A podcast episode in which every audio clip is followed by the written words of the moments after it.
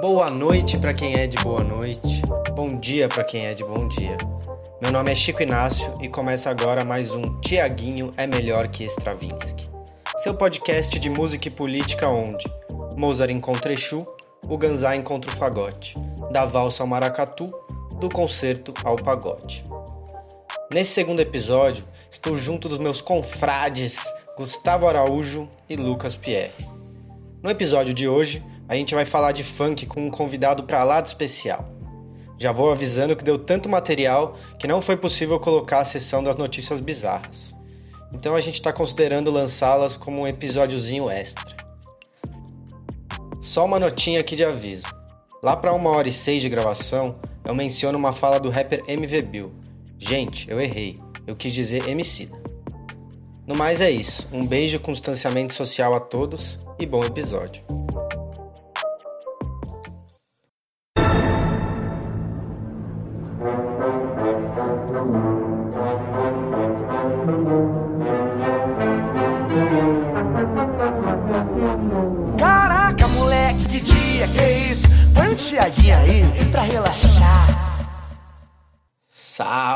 Salve! Bem-vindos ao segundo episódio de Tiaguinho é melhor que Stravinsky. Tem aqui ao meu lado o cara que segura o pagode e não deixa cair. Fã número um de Rogério Skylab, Gustavo Araújo. Salve!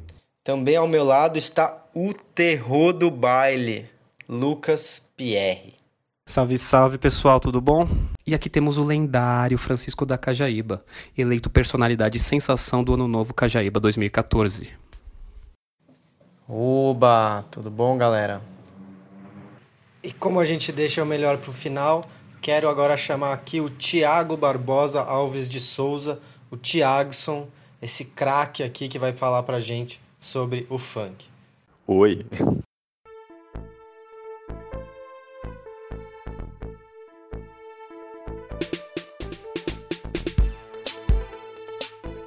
Jadson, muito obrigado por participar aí, por aceitar o nosso convite. A gente é o podcast Tiaguinho é melhor que Stravinsky. Estamos aí nessa trincheira aí da batalha das ideias para fazer sensos comuns e tentar aí um novo olhar sobre a cultura, sobre as coisas que estão acontecendo aqui no Brasil a partir da música e tudo mais. Então, o nosso convidado maravilhoso, ele é pesquisador na área de artes, com ênfase em música e composição musical. Tem bacharelado em composição musical com ênfase em composição eletroacústica pela Unesp, Universidade aqui do estado de São Paulo. Atua principalmente nos seguintes temas: análise musical, manifestações musicais do século 20 e 21, musicologia do pop, etnomusicologia do funk e composição musical do funk. Atualmente você está doutorando, não é, Tiago? Conta mais sobre é, essa história e um pouquinho da sua trajetória aí pra gente. Opa, beleza. Mano, uma satisfação. Agradeço demais aí a oportunidade, sempre de falar do trabalho. Pô, você tava lendo o currículo, eu falei, mano, acho que eu tenho que atualizar isso aí. é... Então, eu tô lá no departamento de música da USP.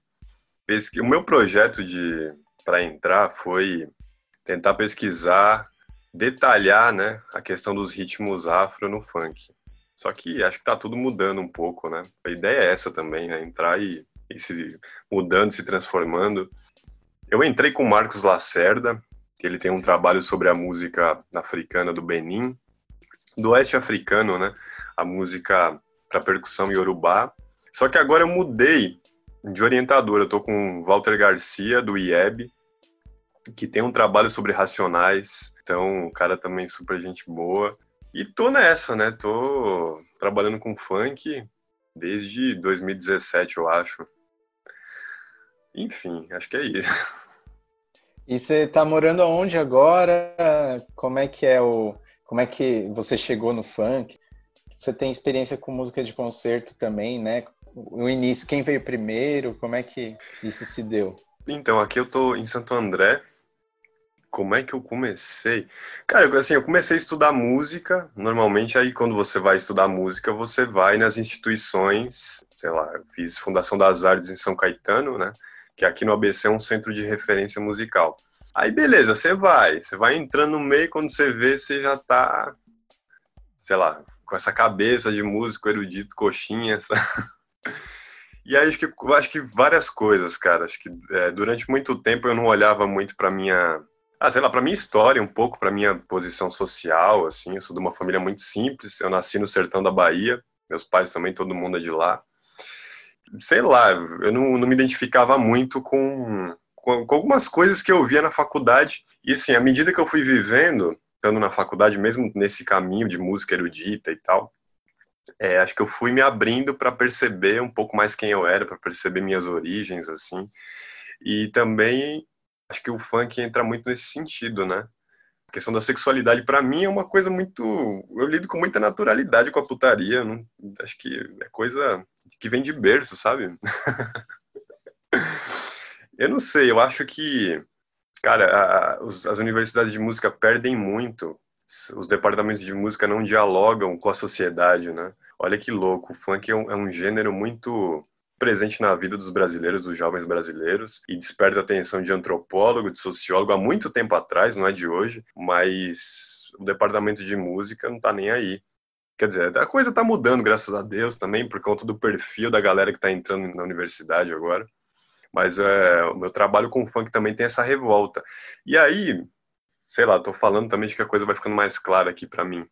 Mas antes de pesquisar o funk, o meu trabalho tá o tempo todo metendo, descendo o cacete nos departamentos de música, na dinâmica da universidade, nessa falta de diálogo, na falta de que você é, você tem um elitismo, você não tem muita gente, você não tem muitos tons de pele diferentes ali, sabe? E, enfim, é isso, mano.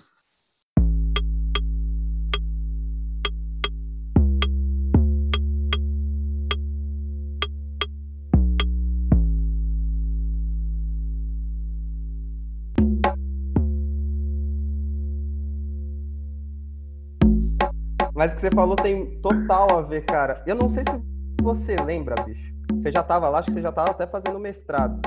Que é, eu, eu, com um camarada meu, a gente começou a fazer tipo uns baile funk aí na Unesp. A gente fez umas duas edições. Chamava do funk ao funk, tá ligado? A gente misturava, sei lá, os funk tipo Tower of Power, essas paradas, ia vindo, vindo, é, Miami Bass, é, aí Claudinho Bochecha, bababá e putaria. E aí, foi muito engraçado uma das primeiras. Isso foi lá 2014, mais ou menos foi muito engraçado a reação das pessoas quando entrava no, no diretório acadêmico e ouvia aquilo lá. Primeiro, a primeira vez que aconteceu, apareceu umas minas e falou: Nossa, olha, sei lá, bonde do Tigrão, sei lá o que. Legal, tal. Acharam que tava zoando. Aí, mano, a gente começou a botar só putaria pesada, assim. E, mano, no começo, cara, a galera estranhou demais assim. Mas, moleque, passou um tempinho, no, na, segunda vez, terceira vez, moleque, nossa, estourou o negócio lá. Tipo, a galera adorava, tá ligado? De... Meu, eu fui em uma dessas aí, hein? Você foi? E eu lembro que, que, durante, a, durante a sua discotecagem, a galera ah. foi a loucura. A galera perdia as estribeiras. E era muito engraçado toda festa que tinha lá na, na faculdade, festa dos estudantes, era tudo assim, ah, eu vou tocar música instrumental. Ah, não, vamos falar, vai ter o rádio, vamos falar sobre a produção musical do fulaninho e tal. Legal pra caralho. Mas nunca teve esse lance do funk. Ele nunca tinha entrado ali pra, pra galera ouvir, sabe? Nem pra escutar, não é nem pra estudar o bagulho, pra escutar. E, mano, todo mundo gosta, né? A galera gosta. Quem não gosta de putaria? Exatamente. Agora, eu quero fazer a pergunta. Pergunta que sempre deve ser feita neste podcast. Tiago, MC Teuzinho é melhor que Stravinsky? ai, ai. Ah, eu não sei se melhor, mas eu, eu tô ouvindo muito mais o Teuzinho do que o Stravinsky agora. É, e acho que o Teuzinho é muito mais ouvido no Brasil do que Stravinsky. Então, sei lá, dialoga muito mais com o Brasil, né? Com a nossa realidade. E, cara, é, é muito louco essa coisa. Eu tava pensando como também existe, quer dizer, não tem como a gente não ter contato com funk. Essa história que você está contando da Unesp parece muito mais uma afetação aristocrática do tipo, ai, nossa, que horror esse funk. Porque não tem como. Você sai ali da Unesp, que é colado com o metrô Barra Funda, você entra no metrô, já tá tocando funk. Acho que o, o, que causa estranhamento é trazer isso para uma reflexão acadêmica, mas, mas realmente a coisa não é tão separado da sociedade. Eu acho que isso aí é muito mais uma afetação. Meu Deus, que horror! Porque quando a gente está estudando música, se vende essa ideia de que se você ouvir um certo repertório, essa ideia está debaixo do pano. Você vai ser uma pessoa melhor, um ser humano melhor. Que diabo é ser humano melhor? Você está desenvolvendo seu espírito, seu intelecto. Que diabo é isso? Verdade, mano. Concordo totalmente com, com o Thiago, é isso aí, mano. É muito São Paulo, né? Tipo, você tem lá um, na Barra Funda, um núcleo universitário que é super elitista. Mano, você atravessa a rua, mano, você vê a realidade do bagulho, tá ligado? As barreiras sociais estão muito próximas, né? É tipo, sei lá, você vai para pro Morumbi, né? Aí você vê aquele condomínio chique e do lado favela, né? Uhum. por um muro, né? É bem isso. Nossa, total, total. É, eu, mano, eu me lembro, assim, todo mundo, a gente entrava lá na, lá na Unesp, não sei, imagino que vocês não tiveram problema. Eu também nunca tive, nunca fui barrado. Falei, o que você tá fazendo aqui? Aí, beleza, eu fui fazer um projeto, gravar, em 2017, aí eu levei um pessoal, um pessoal diferenciado. Aí, na hora que os moleques estavam entrando, já foi assim que você tá fazendo aqui? Como é que é? Aí eu falei, tá comigo. Aí os caras deixaram uh, eles entrarem na Unesp. Acho que lidar com funk é isso, a sensibilidade das pessoas pro julgamento, assim, né? Você olha pra aparência, você já sabe, opa, pertence a tal grupo. Total. Eu tive um problema bem parecido aí, quando a gente fazia esse rolê aí, não foi, nesse caso não foi de funk, mas foi um, um evento de rap. Né? E como eu moro na zona norte de São Paulo, eu conheço uns grupos de rap pelo menos na época eles existiam, hoje eu não sei. Mano, primeiro, o, o funk ele, ele, é mais fácil antes, né? Os playboys a gente escuta, porque pelo ritmo, pela putaria, identifica mais. O rap é um pouco mais, você tem que estar aberto a escutar a letra lá. Então, assim, quase ninguém da faculdade em si foi, mas muita gente de fora foi. Quando a galera entrou, que visivelmente, né, a maioria era preto, Mano, os seguranças já também já ficaram assim. Eles deixaram entrar, porque eles viam que tava, tava tendo uma parada. Mas, moleque, chegou uma hora que eles estavam no, no diretório acadêmico e falou que ia chamar a polícia se a galera não fosse embora. Foi exatamente assim, tá ligado? E foi uma situação super chata, tá ligado? Os moleques super humildes, assim, no sentido de, mano, não demorou não comigo, assim, oh, não tem problema, não, a gente sabe como é que é. Mas, mano, sabe, uma coisa escrota, sabe? E, pô, você vê o segurança, sabe? O uhum. segurança não é um sei lá, o diretor do bagulho, um playboyzão, mano. Você vê o. o... É, uhum. é ridículo. Mora no mesmo bairro, tá ligado? Exato. Convive ali no fim de semana. Tomar uma no mesmo boteco. É... Sei lá, mano. Acho que enxergar, né? Enxergar a história, o significado, ter essa visão mais de fora da coisa, de falar, pô, eu tô oprimindo um. Tem um rap do MV Bill, que eu me lembro, você falou do rap, que fala que fala dessa guerrilha burra, fala guerrilha burra e ignorância cometida a minha marra foi lavada de vermelho matador. Não percebe que atirou no próprio espelho. É só pra isso que a gente tem valor. Achar que matou o cara certo que é da sua cor. Guerrilha burra, ignorância cometida por causa de inveja, drogas. Quer dizer, fala dos pretos matando os próprios pretos, assim, a galera da, da quebrada morrendo. Então, mano, você falou do rap, eu fiz um post esses, esses dias falando de como a galera fala assim, não, mas o funk é só putaria e não sei o quê. Já começa daí. Quem é que faz esse tipo de julgamento? Eu nunca vi favelado fazer isso. Tem, eu sei que tem. tem na favela não é todo mundo que gosta de funk. Mas quem é que faz esse tipo de julgamento? Normalmente é classe média.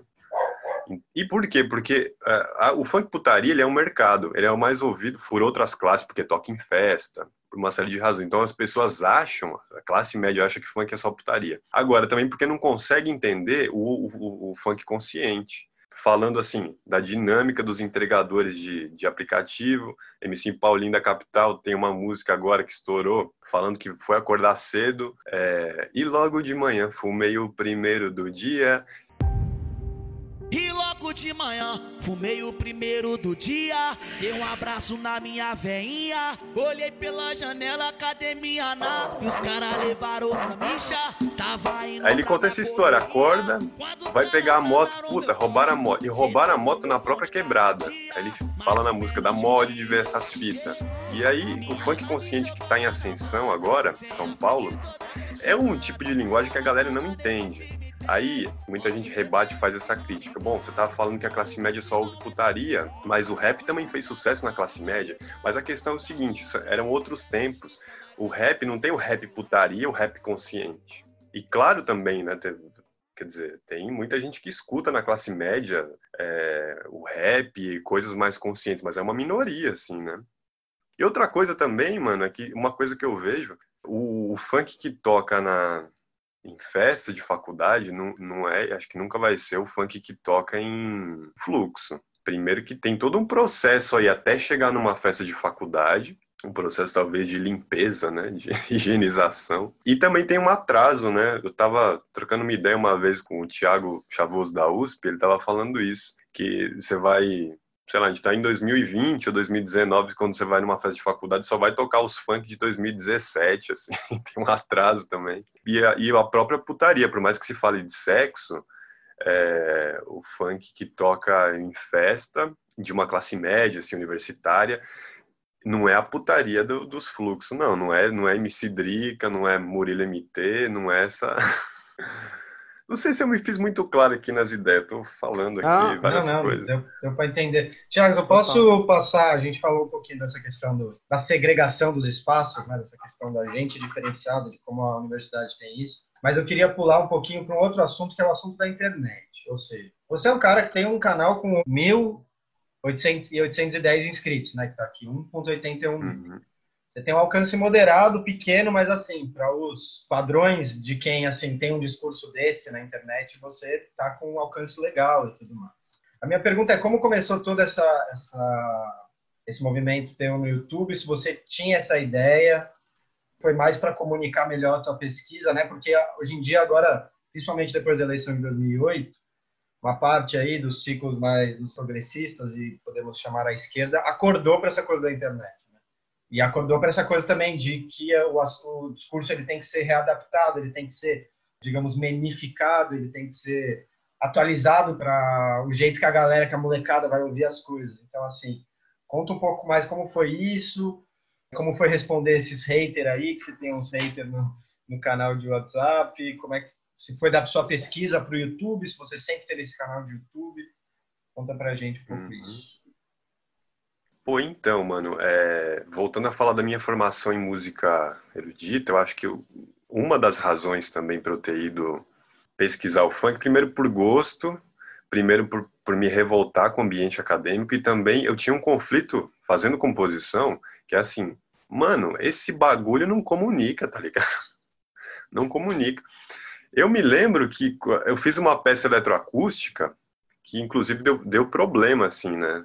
Assim, não, não deu problema, mas eu, eu fiz uma peça eletroacústica com gemidos. Eu peguei, fiquei pesquisando em, nossa, isso aí foi uma pesquisa foda de, sei lá, em, em sites pornográficos, ficar pesquisando o melhor gemido para colocar ali. E aí, e mesmo assim, assim, é, era uma composição que usava muita frase, com gemido, com gemido sexual, assim, uma coisa bem atrativa, né? Teoricamente, mas naquele, nesse contexto de composição eletroacústica, esses negócios doidos, não comunica, cara. Se um negócio desse não comunica, que dirá aquelas peças mais técnicas, mais. Então, acho que o canal no YouTube é, é uma tentativa, é uma coisa que eu sempre tive, assim, de querer comunicar o meu trabalho. E eu, eu confesso que parei de compor, eu, hoje em dia eu prefiro fazer um vídeo para o YouTube, vídeo, sei lá, qualquer coisa, porque eu sei que vai ter mais alcance, assim, né? Tudo, tudo é, uma, é uma coisa social, saca? A composição foi, durante muito tempo, uma coisa social. Você faz para que, as pessoas vejam. E daí eu comecei a fazer vídeos para o YouTube. No começo eu não sabia por qual caminho eu ia. Na verdade, eu estava é, pesquisando o funk, pesquisando os conflitos. Eu entrei no mestrado pesquisando, só fui descobrir depois, mas pesquisando assim o debate sobre a legitimidade de certos gêneros considerados menores funk, pop, e daí depois eu fui é, me especificando no funk. Eu não sabia bem o que, que eu ia fazer, eu gostava de fazer vídeo no YouTube, e daí o meu primeiro vídeo viralizou. É interessante falar isso, mano. Apesar de ter poucos inscritos, você vai lá, tem vídeo com 30 mil, tem, acho que um vídeo que eu fiz de resposta ao vinheteiro, tem um vídeo que tá com uns 35 mil. Quer dizer, eu, eu fico muito feliz que as pessoas veem, e também eu acho que as pessoas veem mais porque ficam revoltadas porque acham que o funk não é digno de estudo musical, não é. Acho que o meu trabalho é muito provocativo, acho que é até uma das razões para eu não crescer assim, no sentido de um youtuber assim, porque, sei lá, você tem que estar tá meio aberto ali para as provocações, como vocês estão fazendo aí, né? Tiaguinho melhor que Stravinsky. Pô, mano, da hora. É... Eu vi os seus vídeos de re resposta lá por, por esses babaca youtuber aí.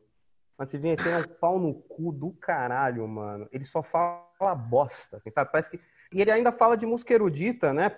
Mas se ele vai falar de música erudita, o cara fala de Mozart, de Tchaikovsky, de Beethoven. Parece que o cara aprendeu a história da música em revista de, de, de banca, tá ligado? Mano, que porra é essa? Sabe? Muda um pouco, tá ligado? Não, não, não que assim, quando a gente estava é, pensando no, no, episódio, não que o seu currículo seja fraco, mas quando o Luquinha falou que você era o cara, tava botando mensagem na Unesp e tomando porrada, eu falei, é esse cara mesmo. é, eu não sei se é o cara do Revolution, que é um outro podcast, que ele fala assim, se você tá fazendo alguma coisa tem gente te odiando, você tá fazendo certo. Entendeu? Então é isso. Tirando o Bolsonaro, né?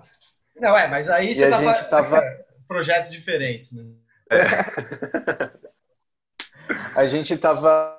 O Chico até mandou pra gente nessas pesquisas, a gente está identificando, mapeando, né, o, os podcasts por aí. E aí o, o Chico mandou pra gente o lado B do Rio, de duas semanas atrás, né, que falava dessa renovação de comunicação pela internet pela esquerda e que a esquerda está começando a sacar agora um bagulho que a direita já sacou há muito tempo, questão de linguagem e tal. E aí ele levantou umas questões tipo de, de hashtag que os, os caras botam nos vídeos falando merda de direita e tal, e eles acabam é, infiltrando no meio da galera dos games. Ah, os caras né? botam hashtag de Naruto no meio do vídeo.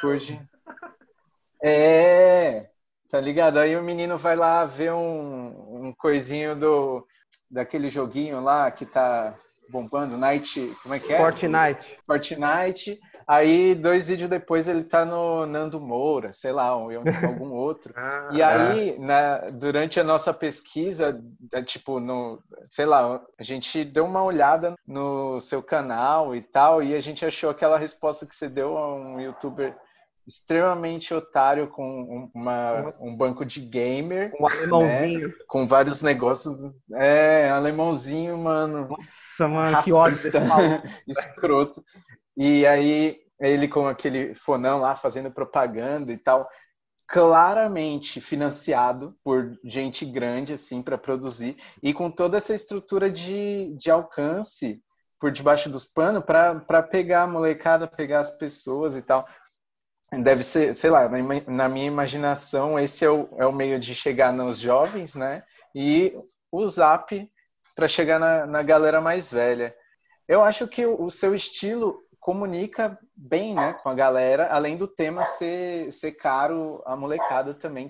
Muita gente que acompanha funk é jovem, né? É, foi natural, assim, você pegar esse estilo de edição, o jeito que, que o vídeo vai aparecer para ser atrativo, ou foi mais pensado, assim?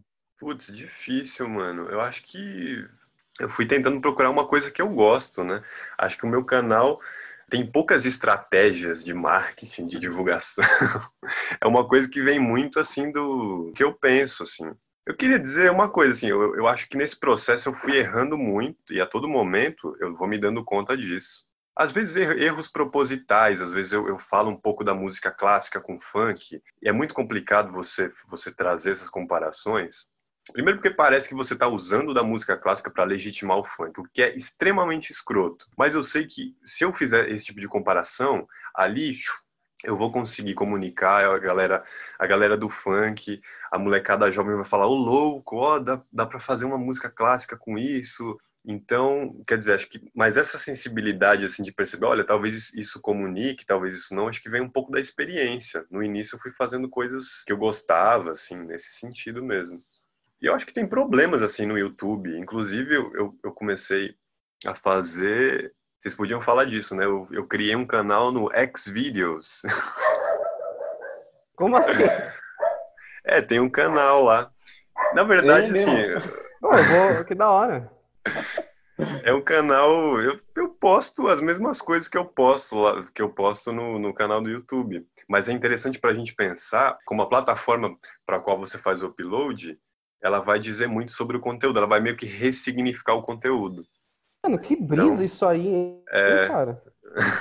Nossa, interessante isso aí, cara, que você fez. É, e tem até um, um, um videoclipe que eu fiz, assim, de zoeira, que eu, fiz, que eu fiz um funk sobre a suruba do Dória, né? E daí eu falei, puta, talvez se eu publicar isso aqui no YouTube vai dar problema, e eu joguei lá no Xvideos.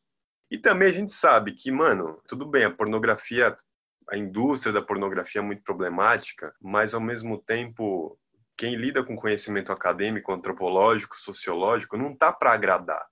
Às vezes, se você vai ler um livro de antropologia, vai trazer uma discussão extremamente tensa. Coisa que, se você falar no senso comum, às vezes você pode ser perseguido, cancelado, como se fala hoje em dia. E eu acho que uma plataforma, como no caso do Xvideos, que você pode ver um pênis no ânus de alguém, é ao mesmo tempo uma plataforma que suporta muito mais verdade do que o YouTube. Total. Então, talvez pensando nisso que eu fiz. Mas faz tempo que eu não posto coisa lá. Mas estratégia interessante. É. Uma coisa que você falou, cara, que eu ia comentar, que eu achei muito foda, que é o que eu, eu sou professor de música, né? É isso que eu realmente faço, assim, da minha vida. E eu gosto. E eu sempre falo com meus alunos sobre esse lance da música enquanto linguagem, enquanto algo que comunica alguma coisa para alguém.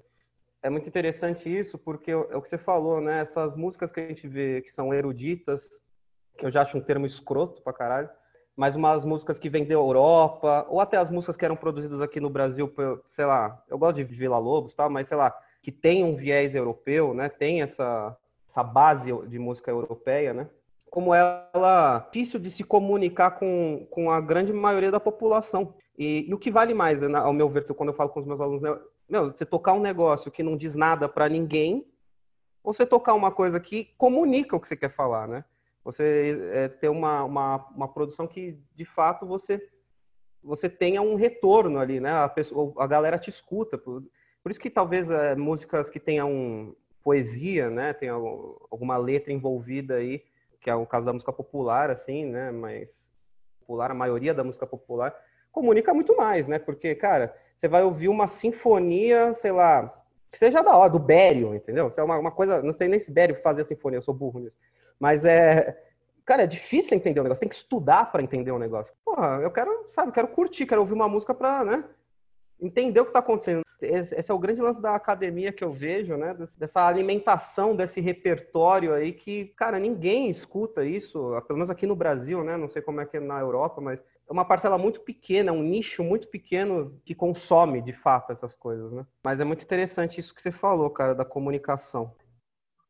Então tá, é, Tiago, é, pergunta objetiva assim, como que a galera do funk te recebe sabendo que você manja de música clássica, erudita, sei lá, e como é que a galera da, da academia da música clássica te recebem sabendo que você estuda funk?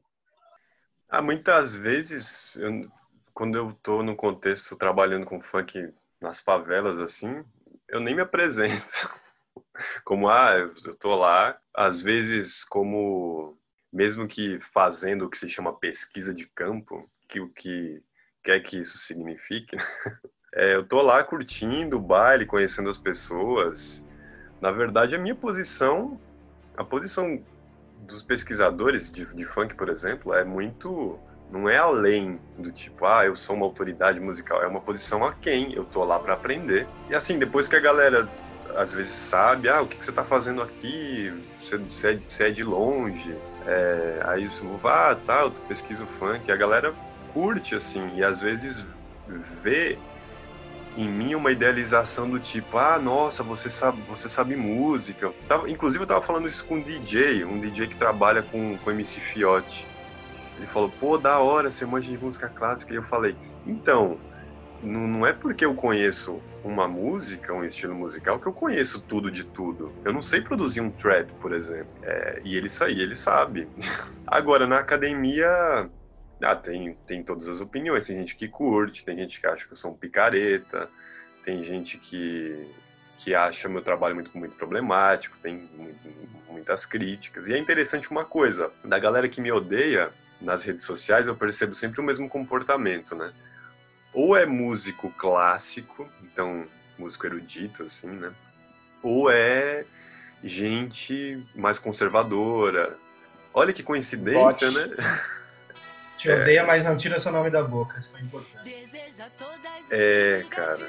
Porque tem gente, tem gente assim, gabaritada, que me odeia e eu falo, nossa, cara, você é tão foda, o que, que você tá fazendo comentando meus vídeos? não se cria e nem faz história. Acredita em Deus, faço ele de escudo. Late mais alto que daqui eu não te escuto. Do camarote quase não dá pra te ver. Tá tá querendo aparecer. Não sou covarde, já tô pronta pro combate. Que calme, deixa de recalque. O meu sensor de piriguete explodiu. Pega a sua inveja e vai pra. Luquinhas, quer mandar a sua aí? Quero, quero. Isso vai de encontro a um pouco que o Gu falou, que é sobre não aí que você tem, né, né, você caminha por esses dois lados, né, a academia e, e a sociedade real, né? Eu queria falar um pouco sobre esses haters e o conservadorismo. Que, inclusive, eu queria falar de novo que eu acho foda o seu trabalho, não só pela qualidade da pesquisa, mas é, é totalmente necessário, tá ligado? No, nos dias de hoje, né? A gente tá vivendo essa época da pós-verdade, né? Então, porra, você tá pesquisando, você tem uma bagagem do bagulho, e a galera, cara, simplesmente pela opinião pessoal domina qualquer tipo de conhecimento que você está apresentando ali. Então eu acho que o seu, o seu trampo, mano, é isso mesmo, cara, é super necessário porque a gente vive hoje, esse período meio de ignorância coletiva aí. Nem ignorância, né? Intolerância coletiva, é basicamente isso. Enfim, o que, que eu queria saber, assim, a academia já é o berço do conservadorismo, a gente já entende mais ou menos se você sof- sofrer um hate lá, a gente já entende mais ou menos por quê. Mas eu queria saber é, mais do seu trabalho na internet, que, assim, eu, ve- eu vejo bastante conteúdo de YouTube já faz um- alguns anos aí, eu consumo bastante YouTube. E eu vejo que já faz uns anos que tem uma onda conservadora na internet, mesmo antes do, dessa situação que nós estamos vivendo atualmente com o Bolsonaro. É, eu imagino que o motivo disso é- são que a origem dessas pessoas que estavam produzindo conteúdo ao longo desses anos, por exemplo, até pouco tempo atrás havia quase nenhum ou muito pouco youtuber negro no, no Brasil, né? Mas também houve um período que é interessante, que a internet deu uma alavancada no funk, né? Que é o lance do Condzilla, né? Um monte de youtuber virou funkeiro, teve essa onda, aquela Dani Russo, teve um, um pessoalzinho aí que, que saiu do YouTube e hoje já, já grava clipe. Mas apesar dessa pluralidade que a gente vê, né, atualmente, queria saber a sua opinião sobre essa situação que a gente vive hoje, né? O que você pensa dessa onda de ódio que tem contra o funk, que na verdade é um puta fenômeno cultural que tem um sucesso bizarro assim, de grande, internacionalmente falando, né? Tipo, poderia gerar renda para o país, né? Com essa produção cultural que a gente tem que é bem brasileira, mas ao invés disso, a galera cai matando. Eu vejo jovens super com pensamento super conservador. Como é que você pensa assim? Você acha que é um momento que isso vai passar? Como é que é? Como é que você enxerga essa, essa questão dos, dos haters aí? Eu acho que é muita coisa que você perguntou, eu fui pensando aqui. Eu acho que o funk, ele é muito contraditório e, e a contradição é muito rica.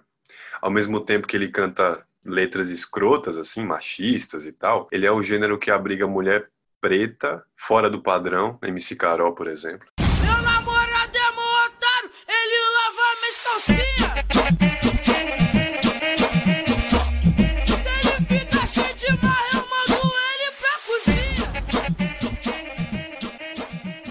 É o gênero que tem que abriga os LGBTs. Você imagina Lacraia, por exemplo, no sertanejo?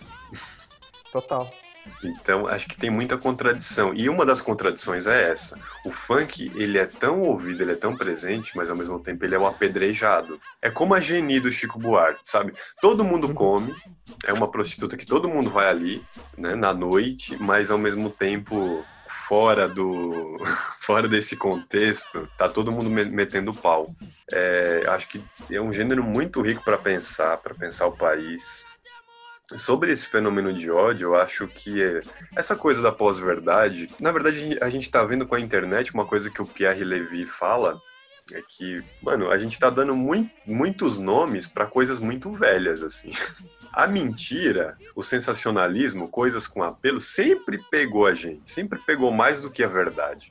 E acho que na internet a gente usa muito essa, essa, essa questão, né? E, e eu acho que tem uma coisa que é quem se usa muito da pós-verdade, dessa manipulação dos afetos para comunicar, manja um pouco do marketing, como é que as coisas funcionam para chegar nas pessoas. Então tem um lado aí que a gente pode aprender, que é um lado que eu acho que a, que a academia não, não, não tem essa preocupação de como é. é que eu vou fazer um discurso comunicar. Não, só é, pode não, a gente precisa urgentemente aprender. Eu digo que a gente Boa. precisa aprender para coisas eleitorais, para questões que a gente está passando, né? mas... É, eu, é, total. Inclusive, é, é difícil. É, na verdade, o, o problema é que a gente precisa entender problema de comunicação é a gente, a gente acha que é legítimo ser de um modo, a gente acha que é legítimo um tipo de música, música clássica, a gente acha que é legítimo tal coisa, Bério, por exemplo. A questão, acho que talvez seja legitimar essas, esses fenômenos culturais, essas formas de ser, a linguagem, Pô, você vê um, um, cara como Chavoso da USP na, na USP, saca? Já, porra, já tá. Já é um, um grande avanço. Quando você falou do Bério, uma coisa que eu pensei, a gente acha que a gente não entende o Bério, por exemplo, porque ele é um cara muito inteligente. Mentira, a gente não entende porque é outro contexto, é outra geografia, é outra época, é outra língua. Você acha que o Bério entendeu funk? E a nada. Uhum. E a, só que a gente dá valor ao Bério porque é, com, é, complexo, é complicado. Quem falou que é complicado depende do parâmetro que você usa para julgar a complexidade. Eu acho que é complicado. O que é complexo é fazer o que o funk faz, com uma mesma matriz rítmica, você gerar tanta riqueza, tantos timbres, saca? Todo mundo devia nessa história se ligar, porque tem muito amigo que vai pro baile dançar. Esquecer os atritos, deixar a briga pra lá e entender o sentido quando o DJ detonar. Solta o rap, DJ! Era só mais um Silva que a estrela não brilha. Ele era panqueiro, mas era pai de. Deixa eu só fazer um comentário essa questão da. Enfim, da putaria, do rebolar a raba, essa instituição que a gente tem, digamos, aqui. A Dani, que é a moça que mora comigo, uma amiga minha, ela tá numas que ela detesta hoje em dia, a Anitta e o Neymar. Aí a gente fez aquela brincadeira assim, quem queria que sumisse do mundo, a Anitta ou o Neymar? E aí, é, quando eu, eu, falei que pô, o Neymar é um bom jogador tal, assim, ela falou, é, mas aí você vai tirar a Anitta? O pessoal não vai mais rebolar a raba. Aí eu falei, não, imagina, até parece que a Anitta é a pessoa que produz isso, né? Até parece que isso é uma instituição muito mais antiga. E a gente pode falar do samba de roda, das umbigadas, de uma percepção né, de sexualidade que é muito diferente dessa percepção ocidental cristã, onde, enfim, a culpa e o tabu do sexo existe muito mais presentemente. Então, a gente tem essa, essa coisa, né? Assim, é uma instituição que, até pelo teu estudo aí com a, a música africana, você acha que é, nesse estudo que eu tô vendo aí de uma, uma educadora chamada Renata de Lima Silva, que ela estuda esses jogos, né? O batuque de umbigada, o jongo, o samba de roda, o batuque de Piracicaba, né? Uma coisa muito paulista. Essa questão do corpo, do rebolar e de tudo mais, tem, tem influências mais fortes? De onde ela vem? Você tem essa ideia, assim? Olha, uma pergunta muito boa. Acho que é um tema é, assim, isso é uma coisa que eu percebo que trabalhando com funk eu tenho que lidar com muitas questões além do musical, de tão rico que é o gênero, né? É, acho que principalmente é isso, assim, tem, tem a questão da ancestralidade, da diáspora. Tem um livro que eu estava lendo da Adriana Carvalho Lopes, um livro chamado Funk Se Quem Quiser, que ela fala da diáspora africana. Então tem esse berço, né? O funk como resultado do espalhamento dessa cultura africana. Mas eu acho que existe uma a relação com a sexualidade que as pessoas têm em outros contextos sociais, né? Que é o que se fala, por exemplo, da ah, mas as crianças estão ouvindo funk e tal. Esse tipo de coisa. Eu acho que a gente precisa relativizar um pouco a relação com a sexualidade que os mais pobres têm, que quem mora em favela, por uma série de fatores. É, e muitas vezes quem faz essa crítica não, não percebe, como a Milene estava falando na entrevista, né, que o quão complicada é a nossa sociedade de modo geral, porque as crianças da classe média que ficam no videogame ficam brincando de matar. E aí, se você brinca de matar, por que, que você não pode brincar de transar? E brincar de transar não significa brincar que você vai tirar roupa, que a criança. Não é uma coisa assim, não. É no universo simbólico da criança, sabe? É. E quer dizer, e esse universo simbólico inclui a dança, a forma de dançar, o jeito, você vai, você já vê as crianças dançando na favela. Tem aqueles vídeos que você vê no Nordeste, a molecadinha já mandando um brega funk, já fazendo todo aquele movimento, aquele movimento sensual e tal. E é uma coisa, cara, que eu me lembro que assim, eu, eu sou de uma família muito simples, estudei em escola pública, mas teve um momento que eu estudei em escola particular com muito esforço. E aí o que, que aconteceu? Uma vez eu fui parar na diretoria porque eu estava fazendo uma dança muito sensual. Ou seja, quando você entra num ambiente com um pouquinho mais de dinheiro, você, se você se comportar de um modo assim, você vai parar na diretoria porque sua dança é muito sensual. Inclusive, eu me lembro que era uma dança muito parecida com brega funk, que você pegava a mão e colocava assim na cintura e pau, dava aquela, dava aquela bombada. É, como se você estivesse, sei lá, comendo alguém, sabe? Enfim é nesse sentido. Eu acho que, cara, as pessoas ignoram uma série de coisas.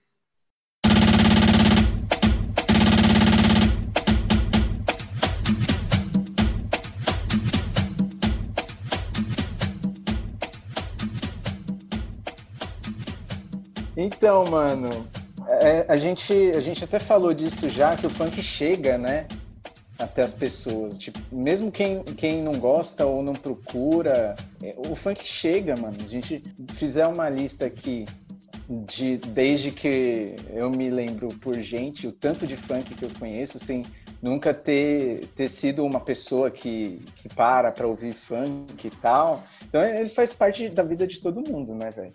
E, e, de todo mundo, de todas as classes sociais, de todos os, os lugares, enfim. Lembro da Tati Quebra-Barraco, o Bonde do Tigrão, mesmo Claudinho Bochecha, mil fita que permearam assim a, a, nossa vida e mexem até com a nossa, a nossa emoção, né? Dá uma nostalgia, é gostoso ouvir. É, leva para uns, uns bons lugares, assim. E aí, para mim e para muitas pessoas que, que não tem muito uma ordem na cabeça de como que as coisas aconteceram, é, da onde que vem o funk e, e, como que ele foi se desenvolvendo musicalmente no rolê, tem uns marcos estéticos, tipo, depois disso aqui nada mais foi igual, mudou o rumo para onde o, funk estava indo. É, a gente sabe que tem muitas coisas paralelas, né, que acontecem junto, assim, mas seria possível fazer uma, uma linha meio que cronológica, assim, com os, os grandes marcos estéticos do funk? Eu, eu acho que a pergunta é boa, assim, vamos falar da música do funk, né? O funk, como essa manifestação musical, começa, os livros descrevem assim, né? Começa em 1989, o ano que eu nasci também, eu gosto muito do funk, também por isso, né? Quer dizer, tem a minha idade, com o disco... São gêmeos. É... com o disco do DJ Malboro. Tem uma questão aí, acho que eu quero trabalhar isso um pouco na minha pesquisa, que é essa hegemonia do Malboro, como por ter lançado o primeiro LP de funk, ela precisa ser revista. Por uma série de razões aí, inclusive até o fato do Malboro ser branco, né? E daí, Quer dizer, você, você usava uma, uma batida que, na verdade, muita gente acha que é o Miami Bass, né?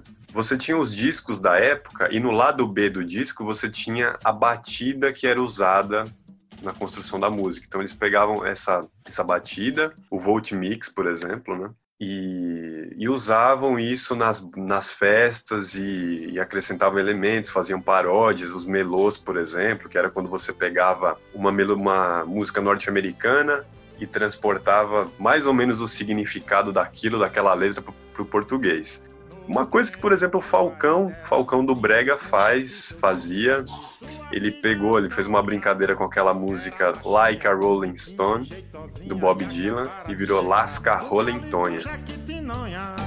Naquele tempo eu já era sem vergonha, e escutando a vitrola lá de casa, fui na onda de um cantor americano que cantava Lasca Rolling Tonha.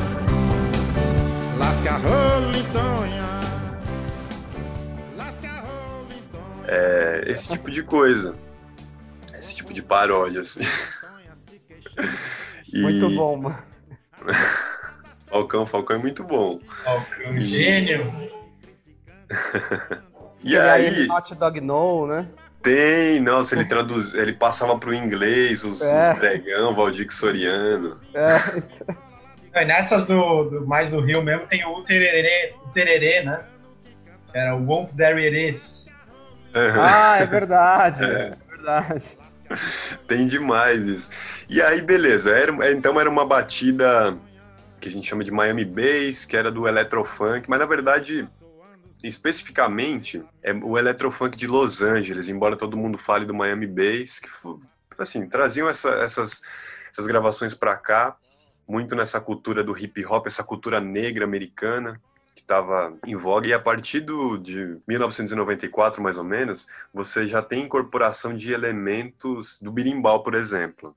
Então você já começa a incorporar essas batidas ainda naquelas bases americanas né?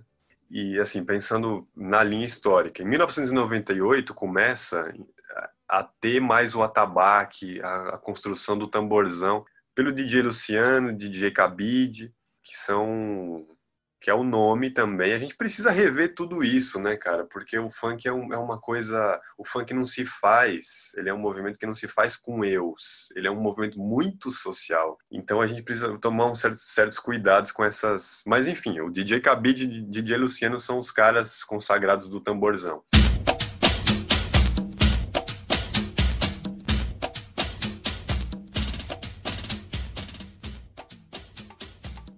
E é muito comum você pegar, por exemplo, o Eguinha Pocotó, que você tem uma batida antiga, mas você tem o tamborzão. Você tem, você tem aquele Voltimix com tamborzão. E durante muito tempo você usava a mesma batida, esse mesmo, esse mesmo tamborzão, para vários, vários outros funks. Aí a gente começa a chegar pô, próximo aqui do, do, dos anos 2000, do século 21. Aí a gente começa a ver uh, o funk principalmente o uso do beatbox, que marca muito a, a época.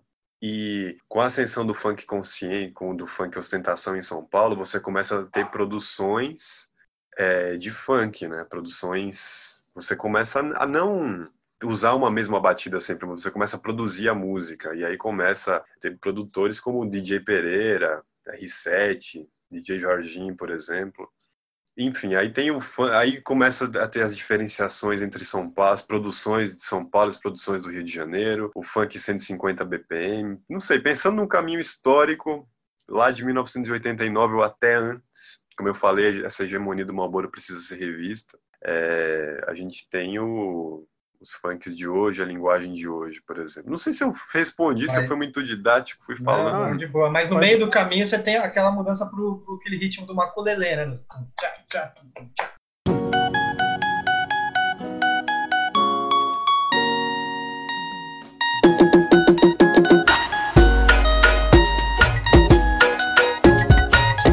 É, então, essa é uma questão também. Já no tamborzão já tem uma pegada assim. Tem, né? tem. É. só queria fazer um adendo, porque quando o Thiago fala assim, né, os DJs iam lá, pegavam a batida, é, é importante explicar para os nossos ouvintes mais novos e tal, que eles não, não, baixavam a batida no torrent, eles não pegavam a batida no YouTube, né? Eles traziam a bolacha, eles conseguiam a bolacha, né, conseguiam o vinil, o CDzão, ou a fita, né, a antiga fita cassete, e colocavam tudo em muitas vezes a gente ainda não tinha também os os dispositivos digitais de gravação, né? O Pro Tools, então era um trabalho bem mais artesanal e muito mais difícil, né? A gente não viveu tanto isso que a gente já estava na década de 90, que já era assim, mas aí você já começa a ter o disco e tudo mais. Mas na época da fita cassete, do Walkman, então a gente tem que entender também que esses processos eles foram sendo. Eles eram feitos muito analogicamente, né? O, eu até falei isso no, no outro episódio. É artesanal, né, meu? É, eu, eu, até falei isso no outro episódio, mas eu repito aqui, o meu mestre de capoeira, o mestre Spock, ele fala, né? Gente, não adianta só lutar capoeira, tem que ouvir. O, a, a, canção, o mestre ele ensina fundamento, ele ensina atitude dentro da roda.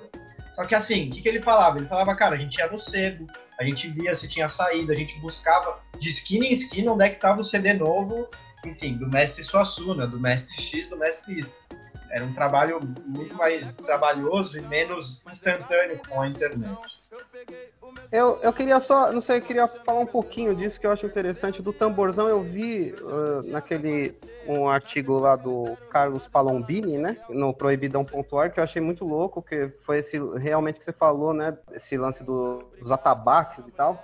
E aí o, o que mais me o que eu penso assim, né? Por que que fizeram isso, né? E naquele artigo tá muito bom que eles falam, é uma renovação do gênero, basicamente, né? Os caras pensavam, né? O negócio vai mudando. E uma coisa que eu nunca, eu não, não encontrei, assim, é o motivo do beatbox, tá ligado? Por que começou a, essa onda de beatbox, assim? Imagino algumas situações, mas por, pegou forte, né? Nos anos 2000, assim, metade dos anos 2000 para cá. Beatbox é bastante, é, bastante marcante da época de 2010, mais ou menos. 2010, é. tá. Uhum é, na, na verdade, uma pergunta bem profunda, né? por, que, por que começou o, essa, essa incorporação desses elementos? O beatbox já, já era uma coisa muito presente, né? É, no hip hop, por exemplo. Eu me lembro da época do Marcelo D2, com o Fernandinho Beatbox, que já fazia isso. Uhum. É, Agora, trazer isso, isso para o universo do funk talvez seja pela pelo fato do, de se produzir mais a música funk, né? De você e aí produzir significa você trabalhar cada elemento, você fazer a batida, você você não mais pegar grandes moldes, grandes templates assim, né? Pensando uhum. assim, e, e, fazer a música. Agora, quando eu ouço, o que me, me chama mais atenção é ouvir o birimbau. O birimbau tá desde o funk de fluxo hoje até o comecinho lá, 1994, até um pouco antes, já tem essa incorporação do birimbau. Não, então, só, só uma coisinha. O que, que você acharia que são os elementos mais característicos de um funk carioca e de um funk é, paulista, assim? Uhum. É, eu precisaria, confesso que precisaria para as quebradas do Rio para ter certeza mesmo. Ah, tá. tá. Mas, me, mas me parece que o, o, funk rave, né, como se fala, tá pegando forte nos fluxos, assim. Inclusive é uma coisa que, mano, parece que a Anitta falou, ah, agora vai ter funk rave, isso aí já tem, ó, miliano na, na favela. Uhum. É uma das razões para todo mundo querer odiar a Anitta também agora. pô, beleza, vocês me convenceram, funk tem a sua complexidade, funk tem o seu universo, a gente não pode jogar tudo no mesmo balaio. Eu sou uma pessoa honesta e irei ouvir. O que, que você acha que hoje, é, os gêneros que são importantes a gente ouvir para a gente ter um panorama, e só explicar assim, é, rapidinho, tipo, por exemplo, funk ostentação, fala disso, funk proibidão, fala daquilo, funk putaria. E o funk rave, que é uma, uma questão minha mesmo. Uhum. É, o funk rave, a gente pode. Ele tem uma batida mais grave, típica da música eletrônica.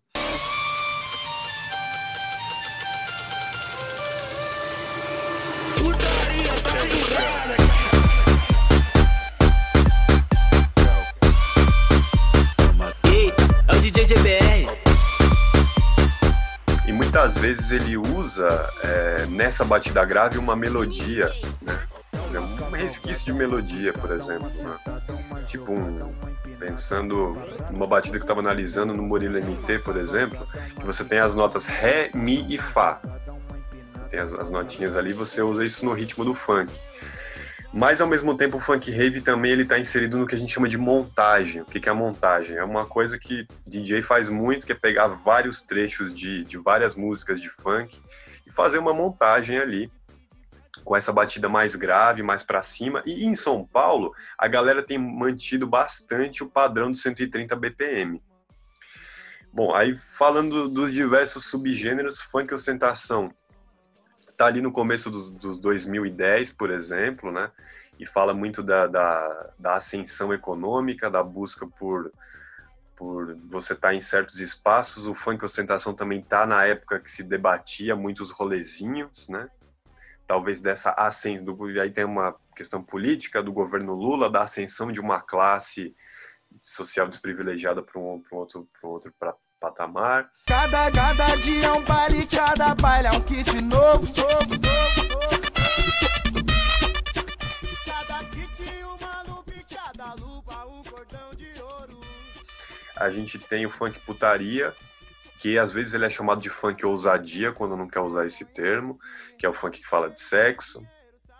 Temas muito embora exista uma diferença, como eu falei, entre a putaria, ou falar de sexo numa festa universitária e falar de sexo no fluxo, é completamente diferente. Aí eu acho até que é válido você pensar em funk ousadia, talvez para festa universitária, e o funk putaria de fluxo. Eu sei que eu não sou teu dono, mas tu tá na minha mão. Te conheço como a tal da ruivinha do rabetão. Ah, uma coisa, eu ouvi há um tempo atrás que tava na moda, né? Os é, criança fazendo funk, putaria.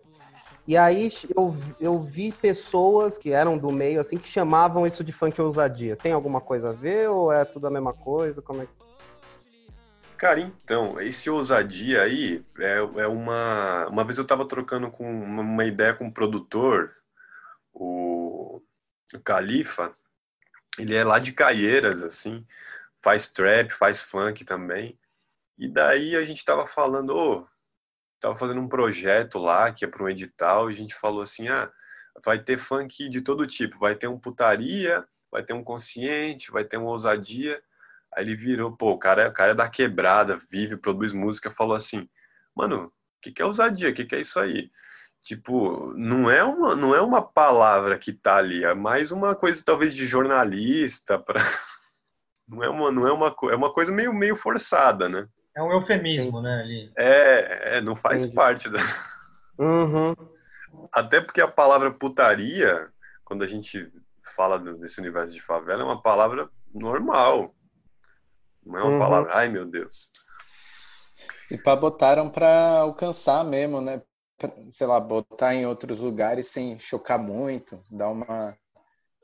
jogar uma. É, né? e, Nem e quando achar... saiu aquele Sou Foda do lá do Rio, lembra do teve, ele estourou, né? Viralizou e aí no sábado seguinte ele tava no Luciano Huck cantando a música Sou Brabo. Mas isso é muito comum, né? Eu, teve uma época que, por exemplo, quando eu fazia aqueles rolezinhos na faculdade, eu procurava os funk putaria, né? Aí eu peguei umas MC Dandara, umas coisas mais antigas assim, e aí tinha aí tinha a versão explicit, né, que eles chamam, que é pode me chamar de puta, por exemplo, e a versão light era pode me chamar de boa. Então eles sempre tem essa esse lance, acho que para vender mais, digamos assim, né, para sair do meio. É, não encosta no meu namorado. É, exato. É, tipo isso, exato. Exato, não encosta no meu namorado. Desculpa, gente. Desculpa, pode continuar aí, desculpa. Uma pergunta que a gente a estava discutindo um pouco isso, que é um, é um pouco entender essa contradição que tem na quebrada, que é o seguinte: você está falando justamente a palavra putaria é uma palavra normal, tudo mais, mas você tem essa questão muito forte das igrejas agora neopentecostais, mas também tem é, comunidades evangélicas mais tradicionais, a igreja batista e tudo mais. É, e é, é muito engraçado, né? Porque ao mesmo tempo um lugar que, enfim, nosso pensamento ocidental e mais pudico pode dizer que é um lugar que se fala muito de putaria, que as crianças estão rebolando, que existe todo um debate que é muito complexo mesmo sobre uma infância que é cortada muito rápido, né? Pela sexualização, mas as pessoas adoram falar que é pela sexualização, mas elas não falam que também é pelo fato da criança ter que trabalhar cedo, por exemplo, né? Porque no Brasil a criança está trabalhando cedo informalmente e, e a gente está virando o olho fingindo que não está, né? Então é muito complexo a gente falar dessa questão de ah, a criança está deixando de ser criança rápido e é por causa do sexo e não, milhares de outros componentes sociais aí.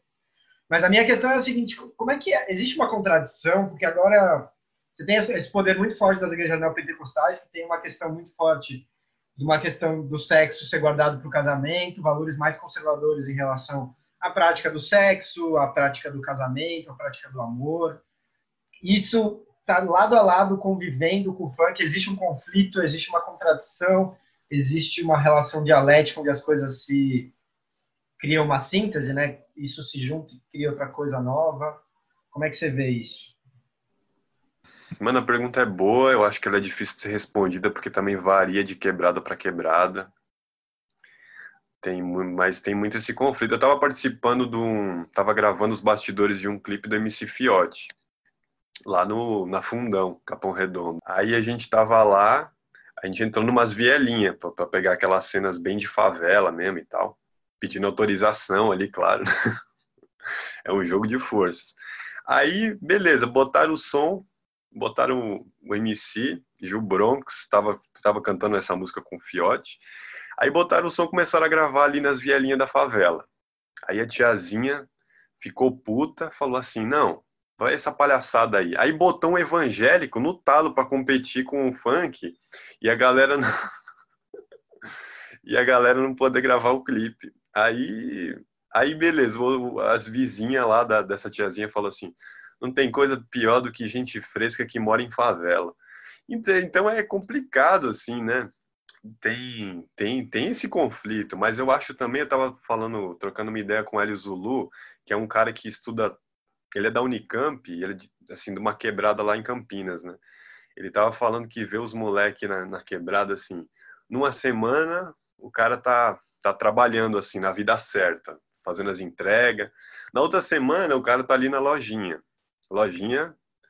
É, talvez eu precise explicar. Sabemos. Sabemos. talvez eu precise fazer um dicionário classe média. Lojinha não é loja. É, aí na outra semana você vê o cara na igreja. Então existe uma transição também das coisas. Existe. É, e uma coisa que o Gabriel Feltran fala, o Gabriel Feltran ele pesquisa o PCC, que você tem toda uma uma negociação de várias associações de moradores, pastores, pessoal do tráfico. Tem que ter uma, uma conversa. Senão, cara, todo mundo se desentende, a quebrada vai se matar mais ainda, e aí, pô. É, vai, como você falou, é, varia de lugar para lugar, né? Depende de quem tá ali, né? Uhum. Mas massa. Legal. Cara, eu queria. Eu, eu não queria ir muito para esse lado, a gente queria tá falando de música, né? Mas uma música mais estética, assim, não queria ficar falando de nota, essas paradas.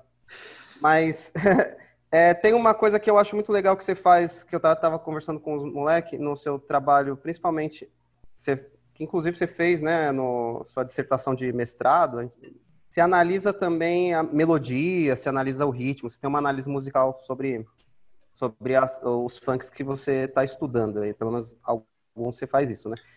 E eu não sei, esse paralelo que você estabelece com a música produzida né, na Europa tal, mas esse lance de, por exemplo, às vezes você está numa análise musical, aí você vai, ah, pô, essa melodia, ela parece um canto gregoriano, ou não, essa melodia aqui ela é politonal, você vê essas construções né, musicais que, que tem a, o funk hoje em dia, né, como é que você, você enxerga essa, essa, essa produção musical do, dos, dos, dos DJs mesmo, assim?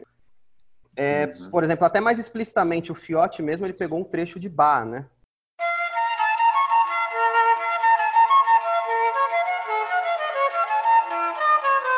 Uh. Uh.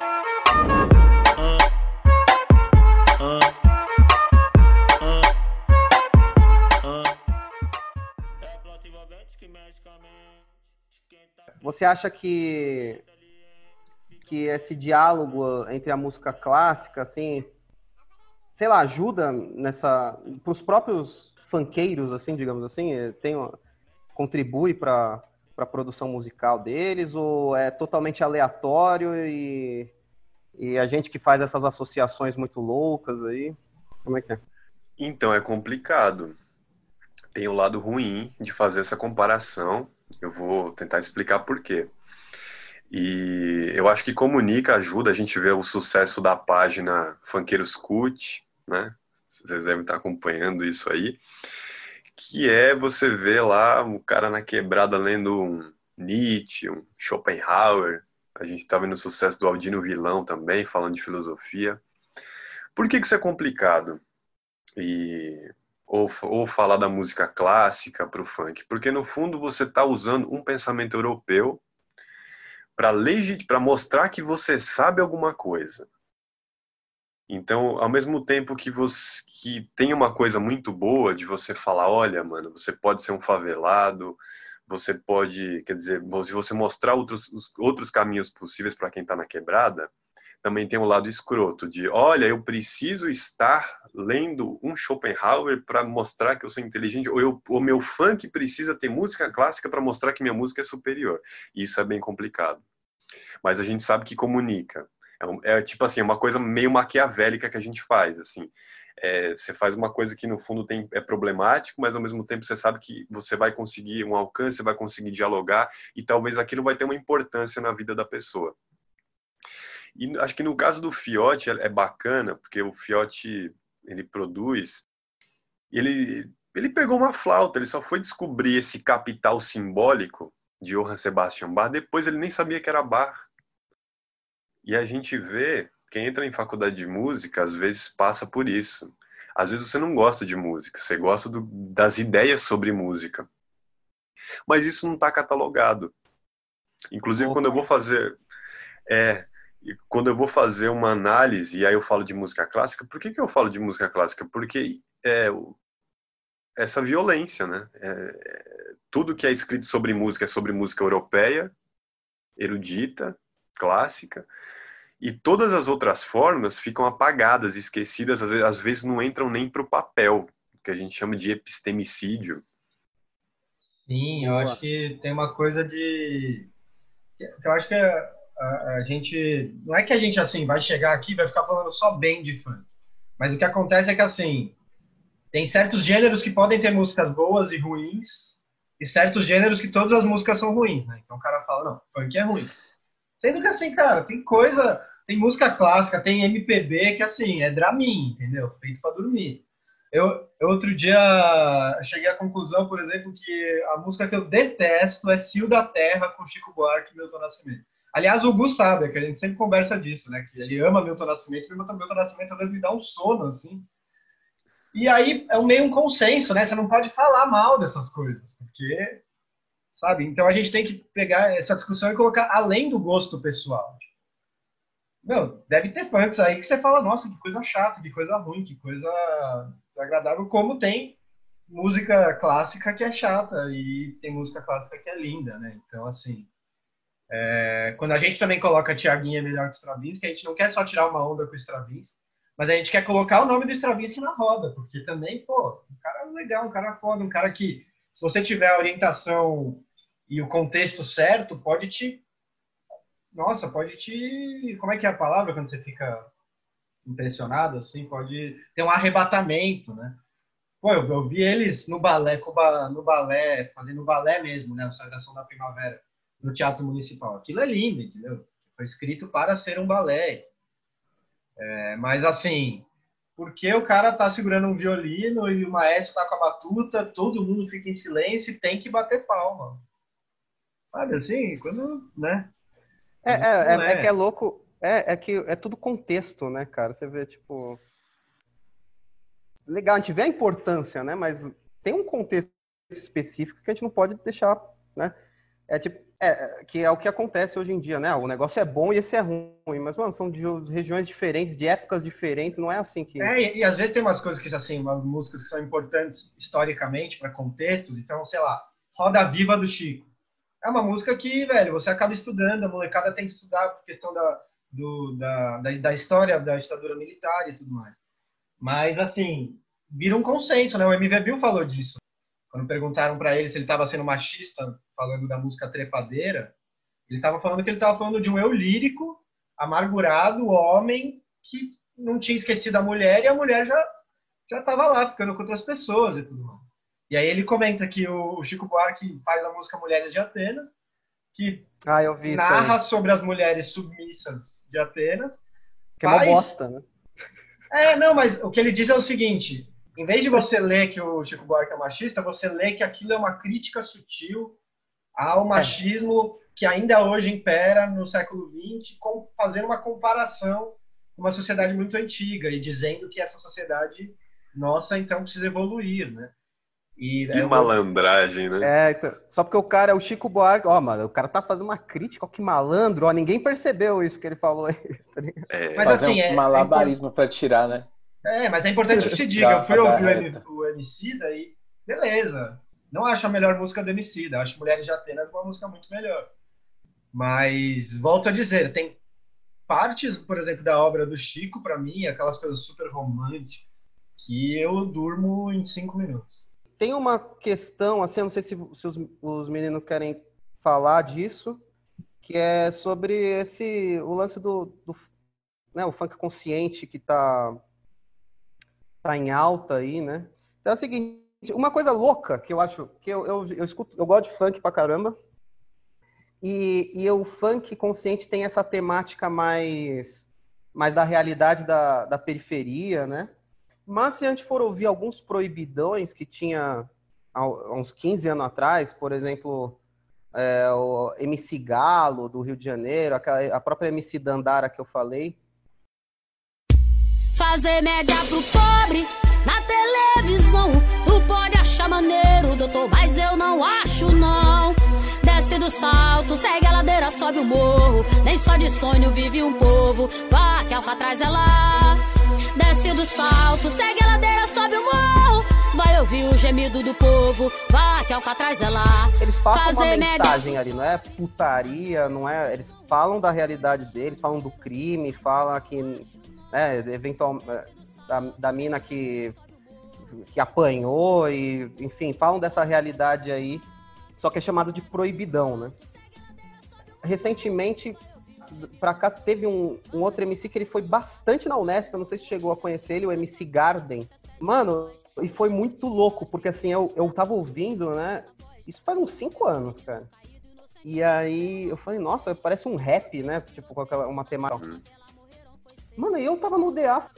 Mano, o maluco apareceu lá. Eu falei, eu falei caralho, você tá um MC Guard? Ele falou, sou, não sei o que. Eu falei, caralho, que da hora. Tá ligado? E ele foi fazer um trampo lá com os moleques, porque os moleques iam tocar, eles ganharam um edital no Sesc, umas paradas assim. Muito louco, inclusive.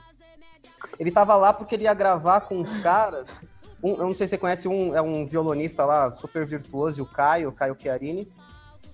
Ele ia gravar com ele e com os outros caras. Aí eles estavam misturando uma levada de funk com o, o Caio, né?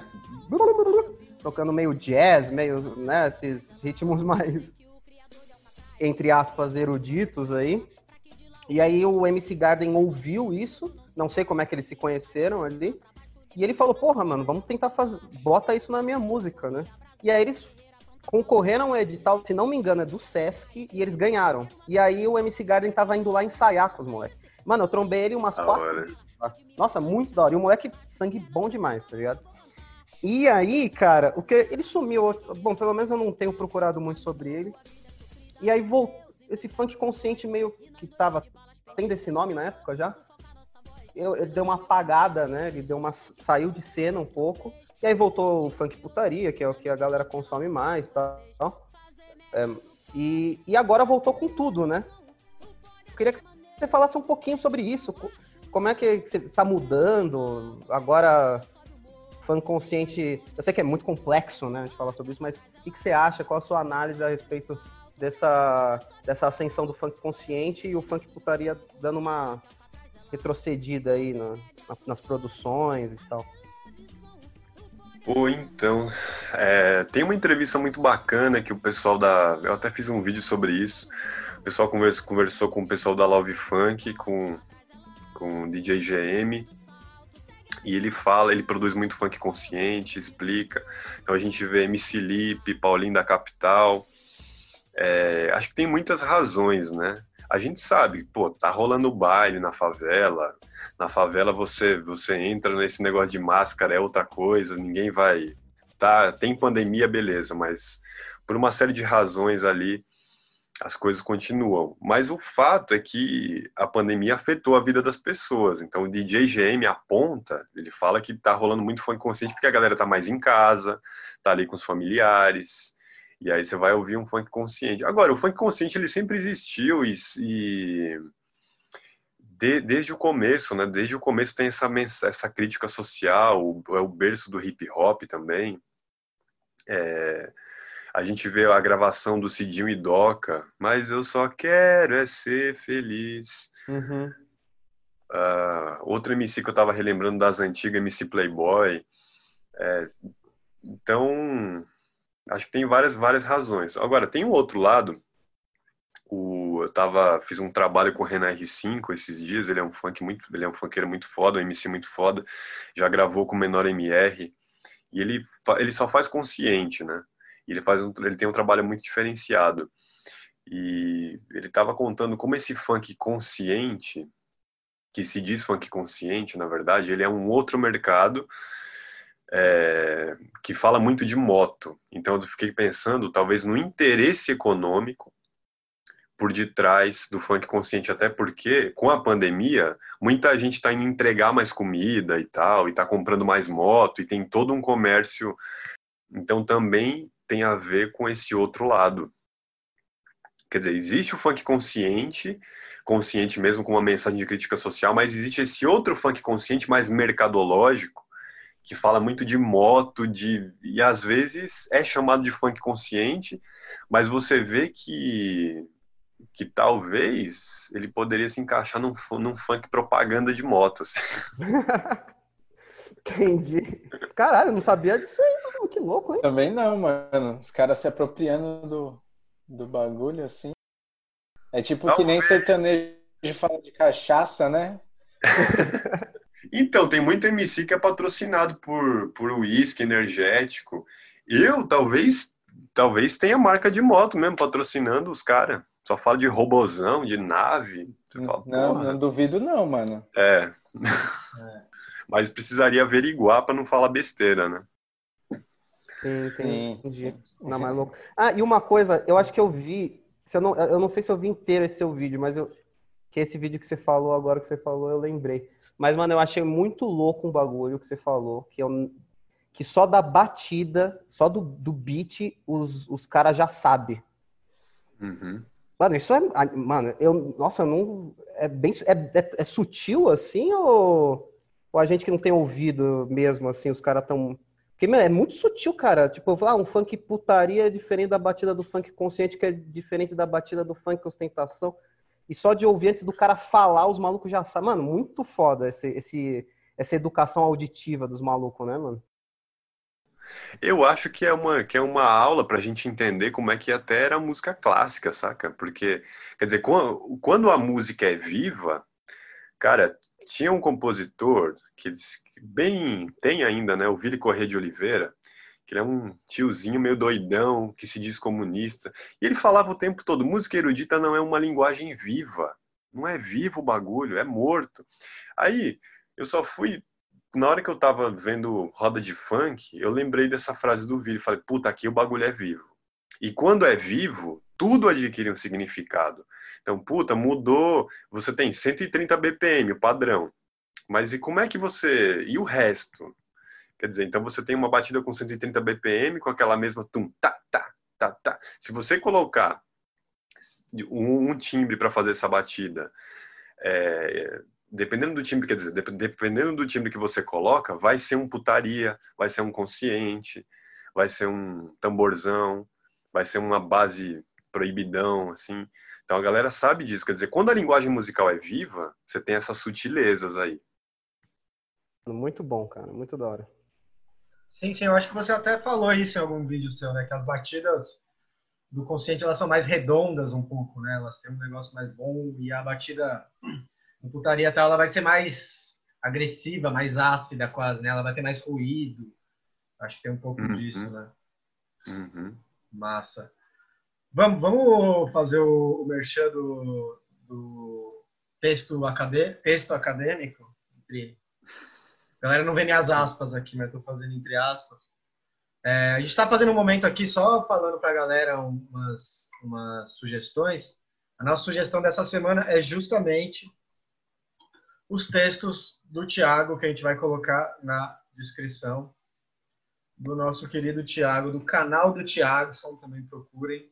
Mas aqui também a gente vai passar o site proibidão.org, que é o é um portal, né, de textos. Eu não sei se só tem textos do professor Carlos Palombini, mas é um portal assim, gente, cheio de muitos, muitos textos, muitas coisas, muitas entrevistas. O trabalho do professor Palombini é muito longo, né? É, você tem até um pouquinho a dizer aí sobre ele, sobre esses outros pesquisadores que estão aí nessa trincheira do, de estudar o funk aqui no Brasil?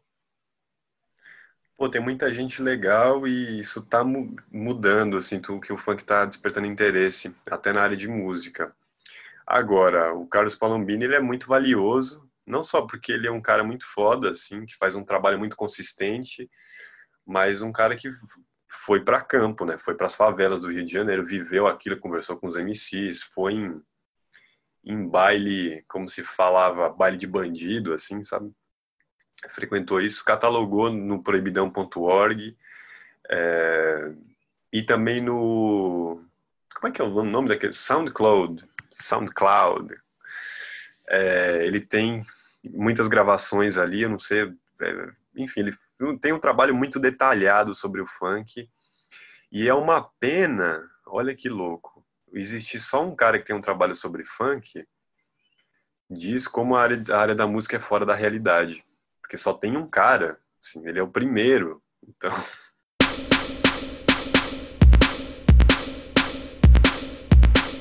Será não, que o, mas... que o Thiago ah, não, quer, é, não quer indicar mais coisas, assim, falar de mais alguém? ou Tanto até da academia mesmo, quanto, enfim. É, ou até mesmo da, eu indicar, ou se quiser falar sobre o, o, artigo dele do funk, fármacos e fornicação, se você quiser falar um pouquinho do que você escreveu lá e tal. Acho que dá para falar. Esse funk, fármacos e que é aquele tríptico sexo, drogas e rock and roll, funk, fármacos e fornicação. É, acho que foi o primeiro texto que, que viralizou assim na apresentação de artigo primeira vez que meu trabalho viralizou assim. E mas assim, eu sempre prefiro citar os últimos porque é um trabalho que está sempre em construção. E tem um artigo que foi aceito agora na Ampon, chamado O Verdadeiro Baile do Mal, que relata uma experiência de ida na, na, no baile da 17, em Paraisópolis, em janeiro desse ano, antes dessa desgraça dessa pandemia. E aí acho que posso indicar também, tem um artigo que eu, que eu também escrevi em parceria com o Chavoso da USP, que a gente vai apresentar inclusive agora quarta-feira no Musimid. Eu sempre prefiro falar dos últimos, porque eu olho para trás e falo, puta, poderia melhorar nisso, nisso e naquilo. Entendi. Não, mas legal é, esses novos aí. Legal. Boa. O Chavoso é um cara que faz um trabalho muito bom também. Fez um uhum. vídeo há pouco tempo sobre a relação das, das esquerdas com igreja e fé. É muito bom também, cara. Muito legal. Eu acho que. Mano, acabou de sair um vídeo dele, me mandaram agora, o Chavoso da USP falando sobre o funk consciente e as políticas econômicas brasileiras. Acho que saiu hoje agora. Vou. Então, moleque é zica.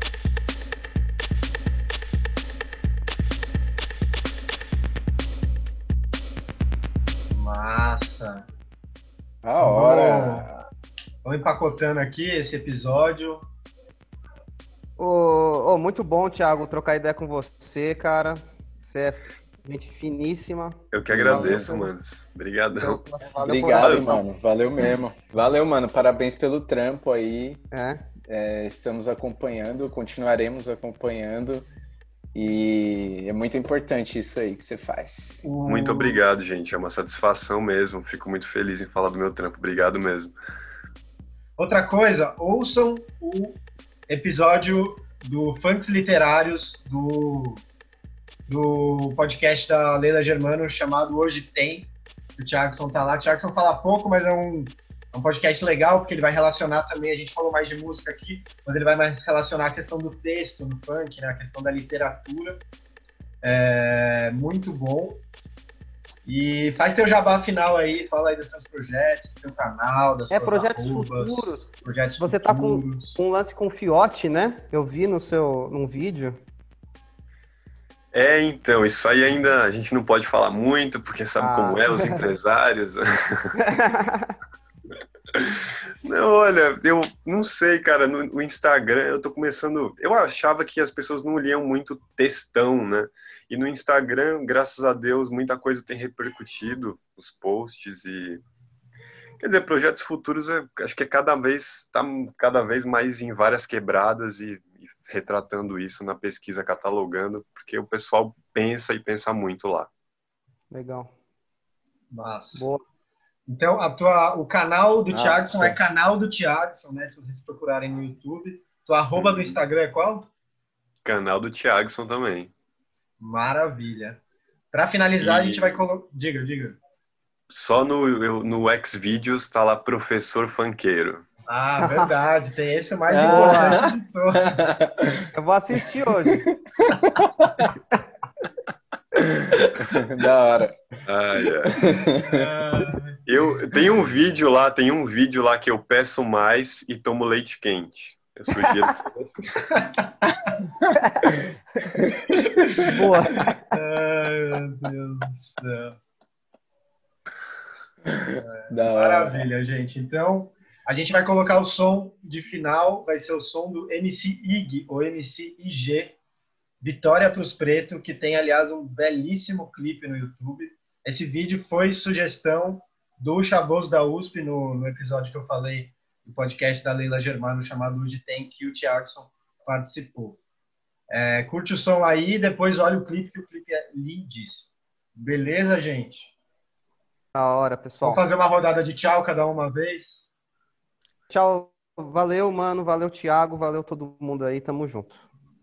Obrigado. Obrigado, Lucas. Valeu, Chico, Gustavo. Muito obrigado, mano. Tamo juntão. Valeu, mano. Valeu, Thiago. Valeu, Chico Luquinhas. É nóis. É nóis. Tchau também, galera.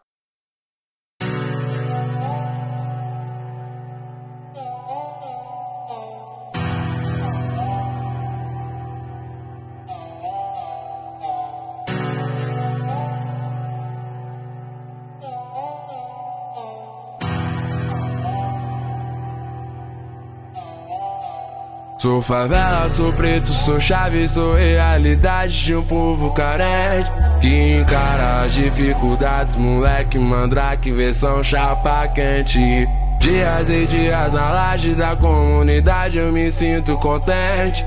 Fluindo as ideias da hora, jogando uma bola, só gente da gente. Vejo os comédia falar da minha cor, e nem por isso eu guardo rancor.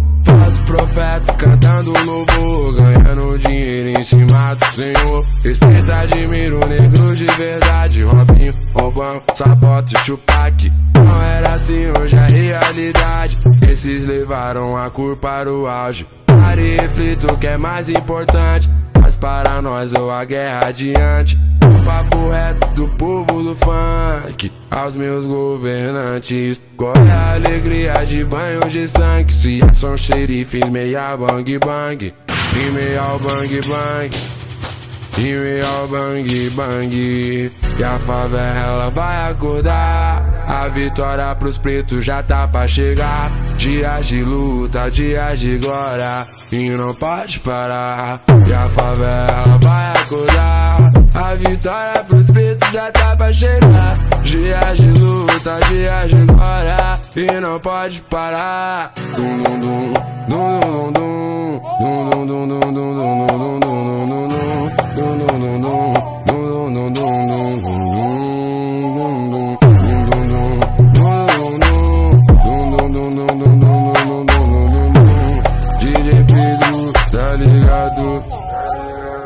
Sou favela, sou preto, sou chave, sou realidade de um povo carente que encara as dificuldades, moleque mandrake, versão chapa quente. Dias e dias na laje da comunidade eu me sinto contente. Fluindo as ideias da hora, jogando uma bola, só gente da gente. Vejo os comédia falar da minha cor, e nem por isso eu guardo rancor. Faço profetas cantando louvor, ganhando dinheiro em cima do Senhor. Respeito, admiro negro de verdade, Robinho, Obama, Sabota e Tupac. Não era assim, hoje é realidade. Esses levaram a cor para o auge. Pare e reflito o que é mais importante. Mas para nós ou a guerra adiante. O papo reto do povo do funk. Aos meus governantes. Qual é a alegria de banho de sangue? Se são xerifes, meia bang bang. E meia bang bang. E real bang bang E a favela vai acordar A vitória pros pretos já tá pra chegar Dias de luta, dias de glória E não pode parar E a favela vai acordar A vitória pros pretos já tá pra chegar Dias de luta, dias de glória E não pode parar Dum dum dum Dum dum dum Dum dum dum dum dum dum dum no, no, no, no.